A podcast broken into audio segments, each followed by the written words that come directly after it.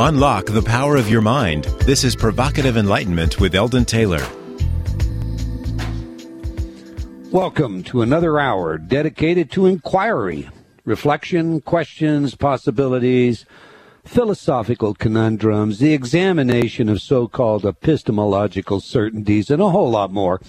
All in our effort to understand exactly what enlightenment means and what it is to be enlightened. This is truly an hour where you can run, but you cannot hide, for there is no hidden agendas, no sanctuary from interrogation, or retreat from honest skepticism. For what we seek in this hour is practical insight and clarity as to how we live our lives in an effort to walk the talk of enlightenment, knowing all along, at least where I'm concerned, that genuine enlightenment for me is still a work in progress and I suspect the same is true for many of you. Each week we undertake anew our search and discovery of the human potential and admit the necessary allowances to uncover our own limitations, acknowledging that we could be wrong. And in this way, we truly expand our awareness and, at least we hope, become a little more enlightened. Now, last week our guest was Neale Donald Walsch, and our conversation generated a flurry of email.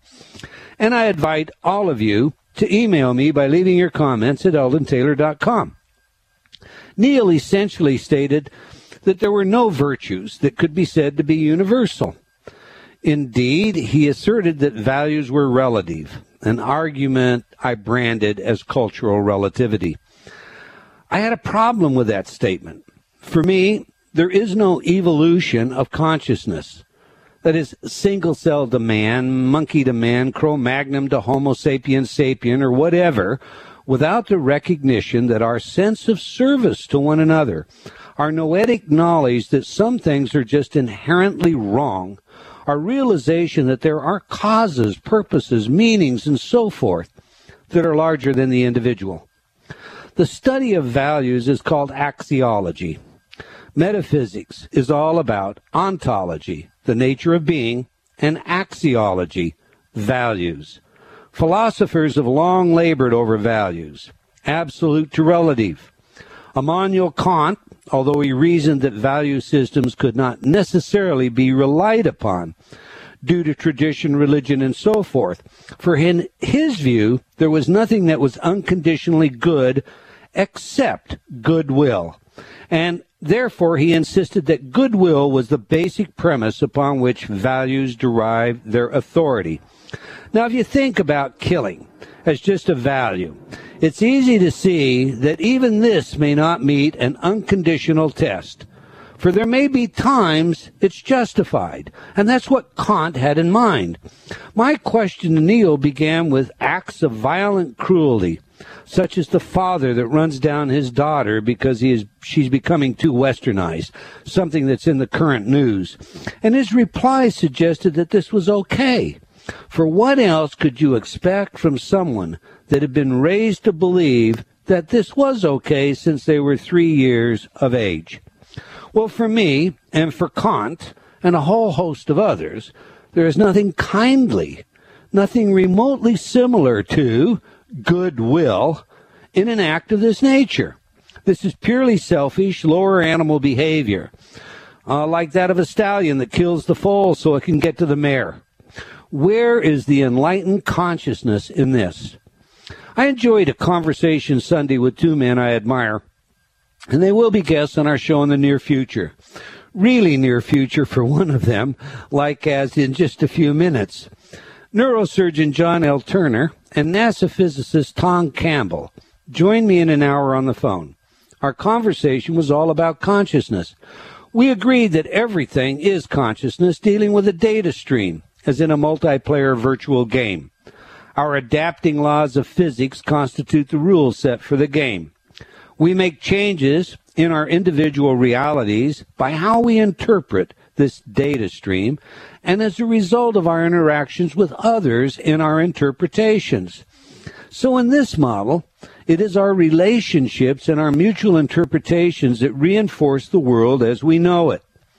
Now, leaving it there for just a minute, what is one to do when in the nature of their interaction with others two opposing views arise? Simple. They discuss those views in an adult manner, hoping to gain from the exchange, and not as a result of subtracting from the other. To that point, then, Neale and I disagreed and had a relatively civil discussion about that disagreement. I asserted that the world would never know peace if we couldn't come to some point where there was a common virtue, common values that we could then put the rule of law behind. In my opinion, that might begin by deciding that life was sacred. In this great country, we think of it all through the eyes of our founding fathers, created with certain inalienable rights life, liberty, and the pursuit of happiness. Neale's answer went along the lines that this is exactly what happens when 50% plus one agree. We live in a so called modern era where tradition is often discarded. In this culturally relevant modernism, there exists little coherence in values or ethics. There are those that say something along the lines of that suggested by Neale when he said, Eldon, you expect people to be consistent, and they're not. He's right. I want coherence, consonance, not dissonance. The philosopher Alasdair MacIntyre, believes that historical narration of the development of ethics is necessary in order to illuminate the modern moral problem in arguments that proceed from incompatible premises. In his seminal work, After Virtue, he identifies the central question of morality as having to do with the habits and knowledge concerning how to live a good life. His approach seeks to demonstrate that good judgments emanate from good character. As I said at the top of the show, many of you wrote letters simply saying, Great show. I love the feedback. Please keep it up. For those of you that might have missed the show, you can listen to it by going to the archives here on Hay House Radio. Now, let me share a couple of letters with you that reflect the continuum of audience sentiment about last week's show. Peter wrote, Hi, Eldon. Excellent show this week with Mr. Walsch. First of all, you had an excellent guest who was compelling to listen to, a man of great intellect and wisdom. Secondly, it was more of a debate where you were both arguing and defending positions, ringside stuff, close encounters, blow by blow, and you were endeavoring to find an opening to land an uppercut. Very stimulating radio indeed. Well, thanks, Peter, but I hope it didn't sound too much like fisticuffs. Next, Angela wrote Dear Dr. Taylor, I loved your interview with Neale Donald Walsch. I think you touched upon a really important subject, especially for those of us working on our spiritual growth. Although I respect much of Neale's work, I cannot agree with his statement about truth being determined by 51% of the people. Great co- crimes against humanity have been committed by groups in the majority, ranging from the Holocaust to Rwanda. I believe that there are basic truths and moral values that, while hard to define sometimes, can be agreed upon by everyone. We all know that cruelty is wrong and man has an innate need to be free. I believe it is incumbent on all of us to thrash these questions out and get to the stage where there are basic values that we can all agree upon. It is only by doing this that our world can experience true peace. Well, thank you, Angela, and amen. Do I ever agree with that? I do also believe that peace, like freedom, is not free. That is not to say that violence is the answer, for it may well not be. Mohandas Gandhi, also known as Mahatma, which is really a title or a distinction in the Sanskrit that means great one, together with Nelson Mandela and Martin Luther King, to name but three, have demonstrated to all that principles can rise above force and liberty can be achieved without violence. Still, to bring this about requires what Gandhi called right action. Two words that basically sum up my position on this. The first is right. That presupposes there is a lesser or wrong action. And then, of course, the word action. Our planned guest for today, Professor Amit Goswami, who cannot join us due to a family emergency and for which we send our very best wishes, our love and support, calls this action activism. Don't just stand by, get involved. We have sent a formal invitation to Neale inviting him to come back and discuss all of this, and hopefully he will accept. He did tell me over the phone at the conclusion of last week's show that he would love to. So perhaps then we can really flesh this all out and find some common ground. You know, I remember reading Baird Spalding's Life and Teachings of the Masters of the Far East years ago. In fact, I left volume one on an airplane all marked up, and I hope whoever found that enjoyed it as much as I did. In this multi volume set, the Masters address America. Essentially, they describe it as a great experiment that is the lighthouse to the world, a country unafraid of its spiritual heritage and undivided by its religious differences, a country where freedom rings, a country governed by laws designed to treat the least among them exactly as the most powerful, a country of hope and vision and opportunity. Again, a lighthouse to the world. In my view, our individual willingness to step up and address injustice, inequities, and the like speaks directly to the stage of our conscious evolution, an evolution toward enlightenment, or away from it. You choose. I do believe in the human potential, so I like to think that many matters are simply written in the heart. And just as a leaf turns toward the sun, our destiny is to turn toward the light. That is the light of enlightenment. Okay, you have my take on all this. We want you involved. You now know what I think. What do you think? Our show, Provocative Enlightenment, seeks to provoke to incite, even to agitate if appropriate, and to otherwise wake the emotional and intellectual giant in all of us so that we can truly, not ignorantly, not blindly, become enlightened. Again, you can opine by leaving your comments on my website, www.eldontaylor.com. And I have to add, Thank you, Mrs. Brown, for your phone call and message. This lovely person told a member of my staff yesterday to be sure to give me this message. Quote, be sure to tell Eldon, know that that Serenity CD is wonderful and that at 79 years of age, I listen to Eldon's radio show and it has made a big difference in my life. Well, thank you, Mrs. Brown. And by the way, the Serenity CD is free when you get my latest book, Mind Programming. Now, to today's show. Joining me in just a few minutes is a good friend of mine that has had his own conscious evolution. I know him well enough to have shared many hours in conversation, and some of that conversation has been quite frank. Neither of us were born knowing what we know today. For both of us, life has taught us joys that we ignored earlier in our lives meaning that escaped our attention and purpose that we avoided until that was simply not possible any longer. Don't get me wrong, for my neurosurgeon friend has always cared about others and he has saved many lives. It's just that our consciousness does evolve. We do learn and we do discover meanings that have formerly escaped us. Today, Dr. John L. Turner, Jack, is semi retired on his six acre mini ranch in Hawaii. Semi retired for Jack means the practice of medicine no longer commands his full time attention. But that does not mean sit back and wiggle your toes. No. Dr. Turner is the author of a great book titled Medicine, Miracles, and Manifestations A Doctor's Journey Through the Worlds of Divine Intervention, Near Death Experiences, and Universal Energy. He is also actively engaged in the research and development of a new television series dealing with the survival of consciousness independent of the body. Our conversations have spanned everything from electronic voice phenomena, something Jack has actually recorded, to the manifestation of orbs. In his book, he relates gripping scenes and heart stopping incidents that taught him how metaphysical events such as remote viewing, telepathy, consciousness itself, and life after death are verifiable evidence of the human brain interfacing with universal consciousness.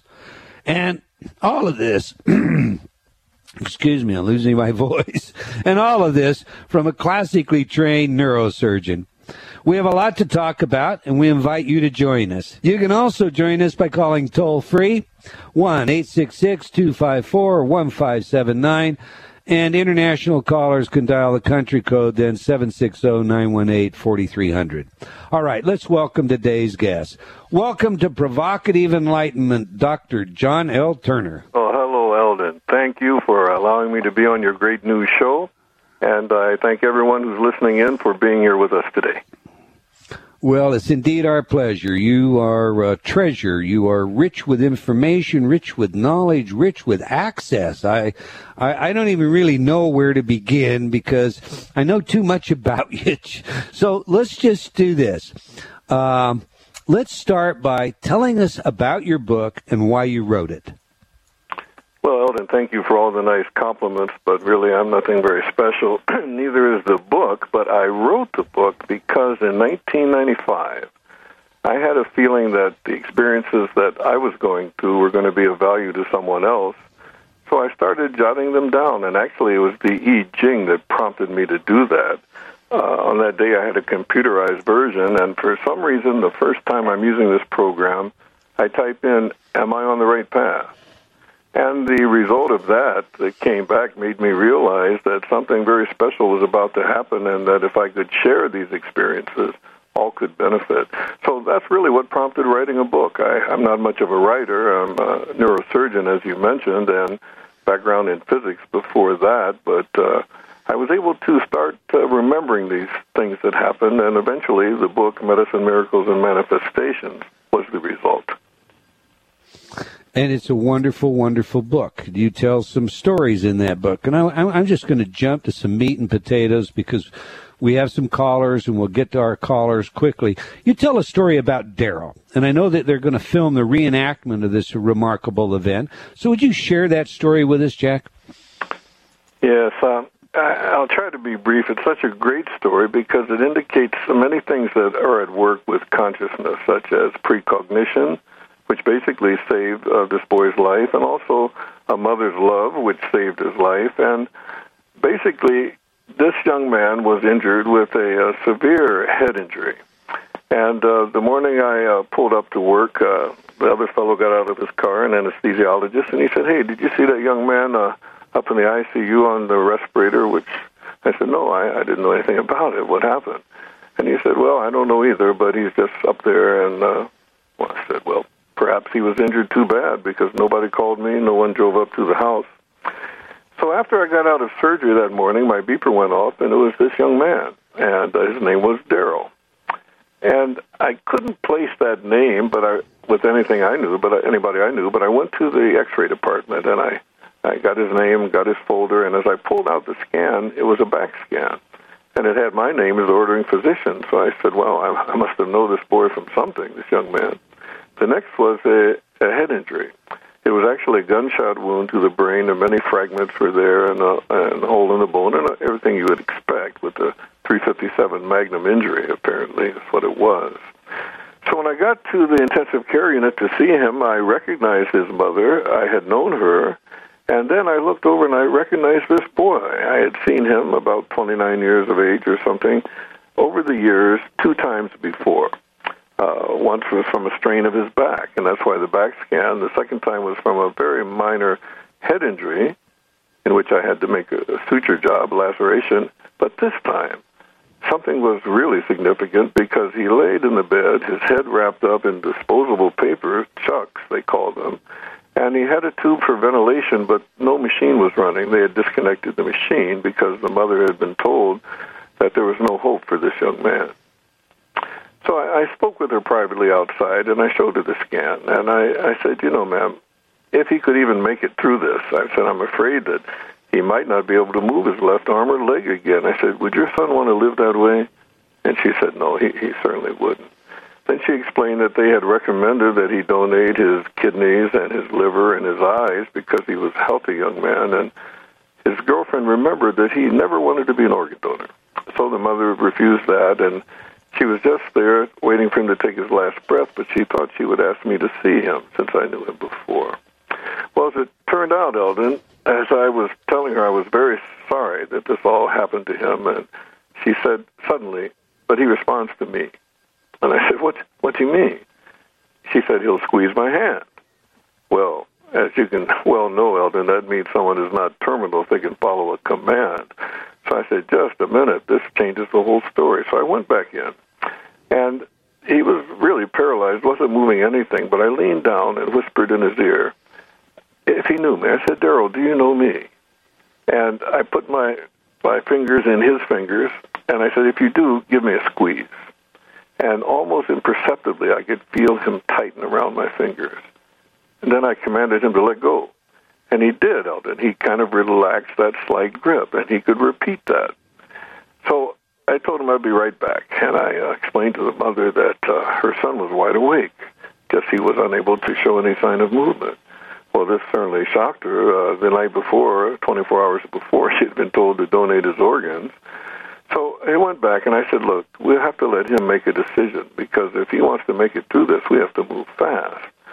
So I was able to show him, Eldon, how to lift one finger a little bit, move it for yes, two for no. And he was able to tell me that he knew he was in the hospital. He didn't know why. And I said, look, if you want to make it through this, we've got to operate fast, but you may never be able to move your left arm or leg again. I said, Do you understand that, Daryl? And he indicated yes with one finger. So I said, Well, what I need to know now, do you want to live? And then, Eldon, he replied with a yes movement, and then a one, four, three. One finger, four fingers, and three would move. And the mother started crying. The girlfriend started crying, and I, I was surprised. I said, What is this? She said that's their beeper code for "I love you." Yeah. So anyway, took him to the operating room, and and as I repaired all the damage, I also gave him about 20 minutes to 30 minutes of what is called jorei, J-O-R-E-I, Japanese word for uplifting of the spirit. This is a physical light energy channeled from the hand and I had been researching the work of the Mokichi Okada Association for some years, and because this was Hilo and because this was Hawaii, I was able to blend Eastern and Western medicine. And to make a very long story short, uh, this young man did great, and he still had some weakness of his left arm or leg, but he could operate a motor vehicle. And eight years later, he he drove to my house to thank me for the surgery and to invite me to his wedding. So, Eldon, the key points that this case made was number one, he was able to explain to me that that morning I drove up and parked my car. He was actually looking out the window of the intensive care unit, and he explained that he could see his body on the bed, uh, and and the girlfriend crying by the bed. But he also was out of his body, hoping that I would get out of that car and come up to see him, and say, and able in some way to manifest that to you. Yeah, and that's what we'll talk about if we can get to consciousness. But the second thing was that a few years before that, now we live on the Big Island, though, then you know the the two big volcanoes here, Mauna Kea and Mauna Loa. Have right. We have about one minute before we have a hard break. So, All right. Go. Anyway, as he drove that with his cousin, he said, "Well, what happens if we ever had a wreck on this rough lava rock and they thought we were dead and they we got to an emergency room hospital and they tried to remove our kidneys?" So he said he never wanted to be an organ donor. And telling his girlfriend that really saved his life because otherwise he may have gone in to have those organs removed being wide awake. And that must be a terrible way to go to the next level. So this case was very illustrative, uh, Eldon, for a lot of reasons. But it was that mother's love when she mentioned to me and asked me to see him and then said, but he responds to me. Yeah, that's just that's a wonderful story. I love to hear that story, and we'll have to talk about consciousness when we come back from the break. We'll take some calls first. Maybe we'll even take on the Schiavo case because the new research shows that um, you know, what we thought were patients uh, without consciousness indeed have consciousness, can be trained to do things similar to what you're describing with Daryl. You're listening to Provocative Enlightenment. I've been talking with Dr. John L. Turner about his book, Medicine, Miracles, and Manifestation. It's a great book, and you can get it from Amazon or Barnes & Noble online or your favorite bookstore. Check out his website, johnlturner.com, or just go to my site and follow. Have you talked to yourself lately? What does that inner voice say?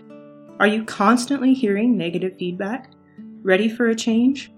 Inner Talk, Eldon Taylor's patented subliminal technology, can do just that. Change your inner self talk. Turn off the negative by replacing it with positive affirmations. Inner Talk has been researched at universities such as Stanford and by governments around the world and has been proven effective at priming your self talk. Armed with a new positive outlook, you'll find everything becomes easier from losing weight to stop smoking, giving presentations to riding horses. Learn new things to being a powerful salesperson. Choose your title for change today. Visit www.innertalk.com. That's I N N E R T A L K.com. Innertalk.com.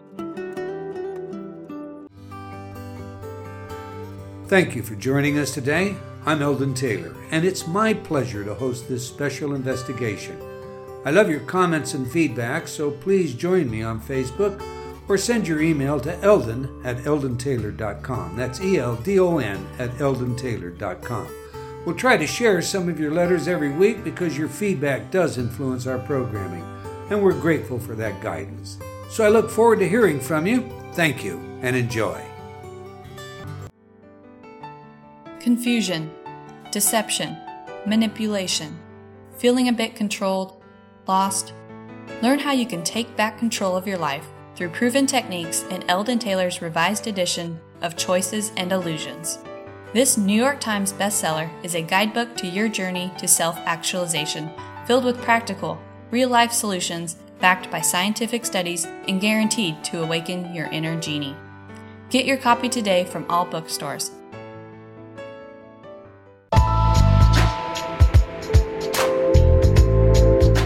Unlock the power of your mind. This is Provocative Enlightenment with Eldon Taylor. Welcome back. And if you haven't yet obtained a copy of my new book, Mind Programming, go to my website, eldontaylor.com, and click on the special offer pane.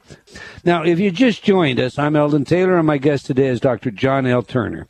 We're discussing his book, Mind, Medicine, and Miracles, and everything else that this book might lead us to. We have a caller that's been patient and uh, hanging on the line, I guess, for about uh, nearly a half an hour, Dr. Uh, Turner. So let's go to the call. Um, Maureen, you're on the air. Yes, hi. Oh, hi, Marie. Hi. Hi, how are you? um, my question would be I, I changed so much since I've been on the phone for a half hour. I really don't even know what to ask now. it's so filled with uh, everything that you're talking. That's a, an amazing story about Daryl. Yeah. Um, my question um, is um, I recently um, lost uh, a loved one, and I went through hospice with her. And uh, while she was in hospice, she was in there for a long time. Um, most of the nurses that had been working there for probably 18 years said no one ever lasts more than a week, and my mom lasted about three weeks, a little bit over three weeks. And during that time, I um, I was very confused. I thought maybe I would get some information from her. Uh, I guess my question would be: Is once somebody goes into that state where they're uh, no longer conscious with me, I don't really know what you call it. They just go into more of I guess the the physical aspects of shutting down the body, going into the fetal position. Um, can you do you know what is happening? Because what I saw was uh, certain things that I thought, well, there must be something more happening, and it uh, it was fascinating but scary and enlightening at the uh, same time. She would make certain movements with her mouth, like someone was in the room, but yet she wasn't even engaging with people that were in the room. I should just stop there. well, well, Maureen, I'll tell you what I think. That's an excellent question, and I think the thing with your friend was the question. It's I my mom. Yeah. Yeah, your mom. I mean. Okay. So here's what I would tell you. First of all, I think you'll find the answers in two excellent books by Dr. Johnny Lerma, Into the Light and Lessons from the Light, or Learning from the Light. Now, Johnny had been there and interviewed over 12,000 people as they made this transition. And I use the word transition rather than death Mm-hmm. because as the Sunday discussion Eldon was talking about, I decided to revise my terminology and not speak so much as the afterlife and not speak so much as death, but rather a transition period, which is much like uh, my analogy is changing trains. Mm-hmm. But Johnny describes that about four days prior to this transition, uh, the people began to see others appear as visions. And if they're family members, they're very well formed visions, almost real. But if they're strangers, they may be more transparent or wispy like.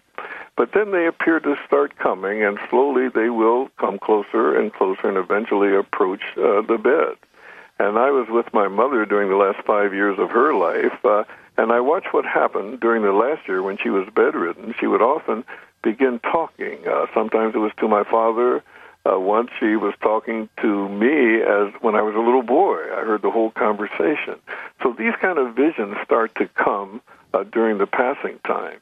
Now, I thought Eldon mentioned that also your question may have been is there a way to get in touch with those who have made this transition? Am I correct in that, Marie? Actually, yes. Um, and as I was waiting, um, I think she did because I had uh, came across come across uh, a poem uh, by um, um, W. S. Merwin, and it, it's called "The Shadow Side of Sirius." And uh, in it, he talks about um, it's called "By Dark," and it's actually about transition and death, and it's uh, it's it's basically about calling um, talking about following the black dog, and we've had black dogs.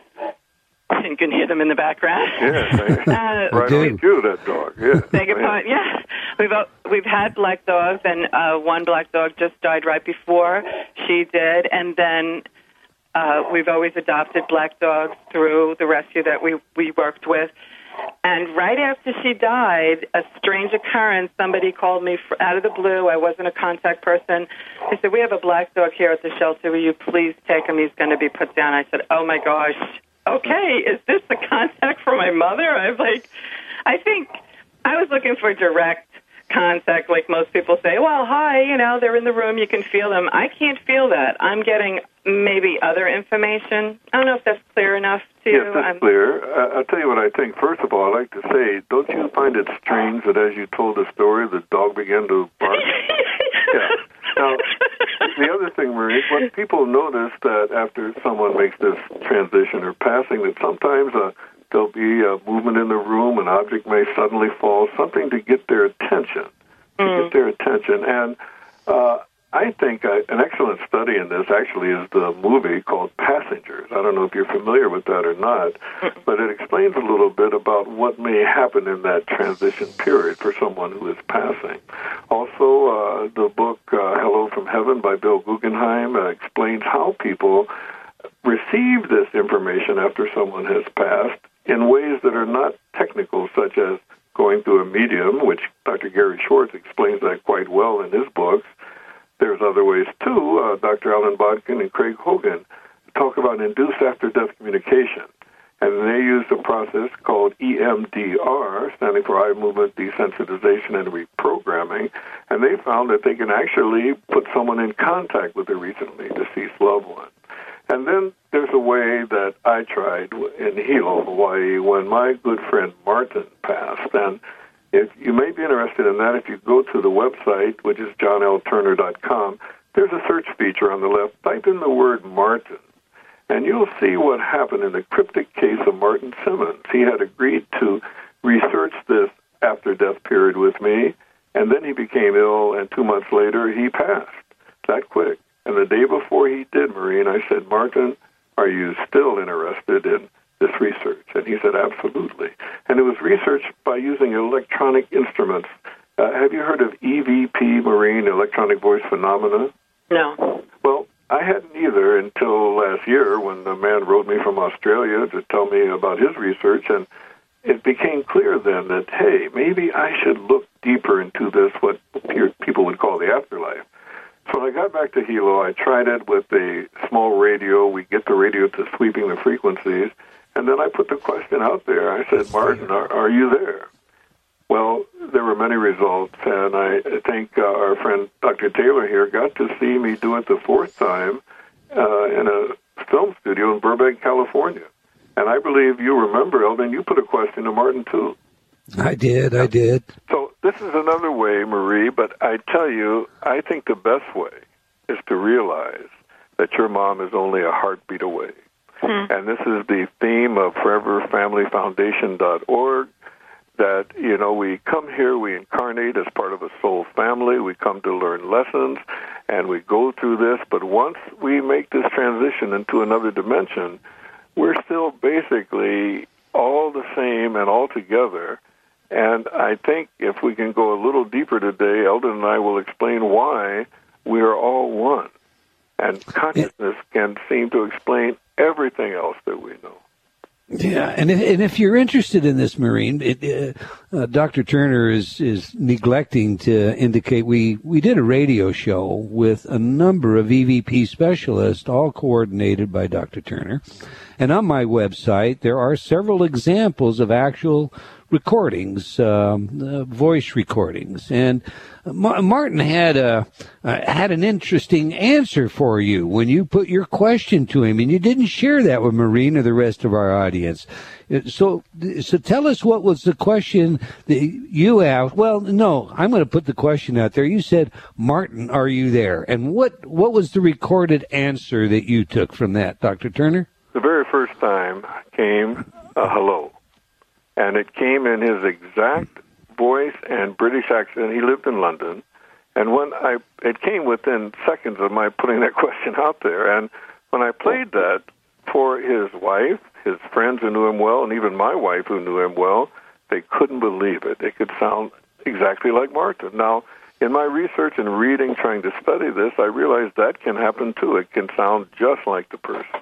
Well, I stopped I said, later let me try to understand this. I did some reading. I came back to it weeks later, and I tried it again. Is that you, Martin? Or Martin, are you there? And this time, what came through clearly was was a simple word answer, one word answer. Yes, was the answer.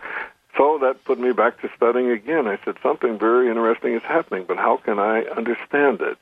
So the last two times were very interesting. Oh, here in Hilo again, I, I got out the equipment I said, Martin, are you there? And what came through was three words. That's the question. That's the question. So now, Martin has now, a sense of humor, as Eldon probably has heard, and and again I stopped Marine and I waited and I said, let me try to digest all this, and then I I met Dr. Taylor in person for the first time in Burbank, California, as part of a project, and then I asked them if I could do a little tribute to my friend Martin and and they filmed me doing this again. I had all the equipment I brought with me, and again with the cameras rolling, with Eldon standing there, I said, "Martin, are you there?" Now again, think think about this. This is three thousand miles away and three or four weeks away from the last time I did this, and the same three words came through. That's the question. Mm. So yeah, if you're interested, you know, Maureen, go to eldontaylor.com slash articles because it's a hidden page slash EVP dash HTML and you can hear all these samples. Well, thank you so much. Well, I hope we. Oh, thank you, thank you for calling. thank you. All right, Dr. Turner, I have I have feedback and questions from the chat room. Another uh, couple of calls here, but I want I want you to be aware of some of this feedback from the chat room. When you told the story about Daryl, uh, Jennifer says she got chills. Uh, uh Yes, I, love the part. I, and Schofield, I guess it is, said, "I just got chilled from the love you part of the story, the the tapping of the fingers. Well, a lot me, of great feedbacks in the chat room." Uh, having to do uh, with that story. Now, let me give them some more chills about that story real quickly, Eldon, because okay. that day when he he made that move and I love you, I said, "All right, let's go." I wheeled him into the operating room and it turns out that the anesthesiologist, uh, right, named Steve, Steve Guerin, was there uh, to do the case. He was called in, uh, said, I Turner has a case. And he was the same man that was asked to intubate Daryl when he came to the emergency room. He was the same man that was asked to disconnect the respirator. And when he saw me wheeling him in, he, he and also he was the same man who was my uh, wife's ex-husband. He said, "Now, just what kind of prognosis did you give this family?" Because he was told the young man had, you know, was dead basically. Right. I said, "Well, I said, Steve, listen, I'm sorry, but it's a long story. But I, I went, to, I leaned down. I said, Daryl, open your eyes, and he did. I said, "Now, do you have anything to tell Steve?" And he moved the one, four, three. And Steve apparently knew what that meant. He couldn't believe it. And while I was doing the surgery, he was down in the emergency room to explain that the one they thought was dead was really getting fixed right now, a day later. So that's kind of a chilling thing. But just think, had Daryl not had that premonition several times about organ removal while in a comatose state, this may have happened to him. And Yeah, probably without anesthesia, Eldon, because they would have felt there was no need for any pain relieving anesthesia. Yeah, ouch. ouch, literally. All right, Dr. Turner, we have Charity from Chatsworth, California. Sure. Charity, you're on the air with Dr. John L. Turner. What is your question? Hello, Dr. Eldon Taylor. Um, my question is, I was wondering how am I able to um, tap into the psyche to overcome emotional barriers? Uh, I'm sorry, Charity. Could you repeat that one more time? Tap into what now? To the psyche to um, overcome emotional barriers. That's a, a very complicated question. You know, had you asked me that uh, a year ago or even less, I may have said, well, you know, you have to do this and that. My mother was a psychologist, right? And actually a Right. child psychologist, so I grew up with all that. Eldon, a psychologist, you know, they might say work with this and that, but there may be other reasons to have these emotional things. And, and to tap into it, you've got to realize, uh, first of all, what a valuable person you are and that all of us are brothers and sisters, and it's selfishness that keeps us from realizing this. And then to go the next step, which would take a little work, but you could get there, you could realize that we are all one. And with that knowledge, you'll realize that everything and everybody uh, has to be respected, and you'll be able to realize that you have great things to contribute. And as Richard Bach stated, I think you'll be interviewing him soon, Eldon, that if Yep, you want to know coming what up. is your purpose on earth, if you're alive to answer that question, then you have not fulfilled that purpose yet. so, you know, there's a lot for you to do, Charity, and I think you've got to say, well, what is the root of the problem? And actually, Eldon can answer this much better. Uh, what would you say, Eldon? Well, you know, first of all, I want to make a clarification here. A psychologist is one that practices psychology. I have a degree, a PhD in clinical psychology, but I don't practice psychology. So with that said, what I have to, what I have to say, I'm also a fellow in the American Psychotherapy Association is you should see uh, a competent uh, uh, healthcare professional. However, what Dr. Turner has indicated to you is is in my experience right on the money. The the greatest problem that individuals have is in loving and accepting themselves. I believe that all my research going way back into the early 80s at the Utah State Prison where we were working with inmates and, and we came out of that research and we went into hospice centers. Uh, for that matter, we're doing some re- research today, Dr. Turner and myself. Out of all of the research that I've done in my life, I've come to the conclusion that there is a deep abiding principle that we we have to, uh, if you will, fully endorse and accept in order for each and every one of us to to realize who we are, um, to realize what our potential is, to find that place where we have emotional balance, and that principle is forgiveness. In the prison system, way back in the early 80s, we utilized I forgive myself, I forgive all others, I am forgiven to lower hostility, aggression, and interrupt recidivity rates. And the reason for that is the hardest thing a human being can do is accept responsibility for everything in their life. The nature of our society is such that we learn very early to blame anything and everything outside of us for all that happens that doesn't please us. we learn very early through different psychological mechanisms to displace that responsibility and to do it mechanically so that it we're unaware of it. I don't want to take this hour, and we could take this entire hour to talk about just this one question, and maybe we do that in another show. But I would suggest this to you, Charity. If you go to my website, eldontaylor.com, and click on forgiveness. There's a free download that you can get as an MP3, or for that matter, you can order it as a free CD called Forgiving and Letting Go. That program we have run double blind studies with and found to be effective in multiple domains, but most importantly in an area of learning to love, to accept yourself, to take responsibility for your life in a way that empowers you to change the negative that's in your life. Uh, I'd all, you know, for what it's worth, I'd also suggest that you take a look at some of the articles on the site. There's one out of Choices and Illusions that talks about um, how we make choices. In fact, there's a flower pot story I may let Jack tell you about before you get off the air. You want to tell her about that one, Jack?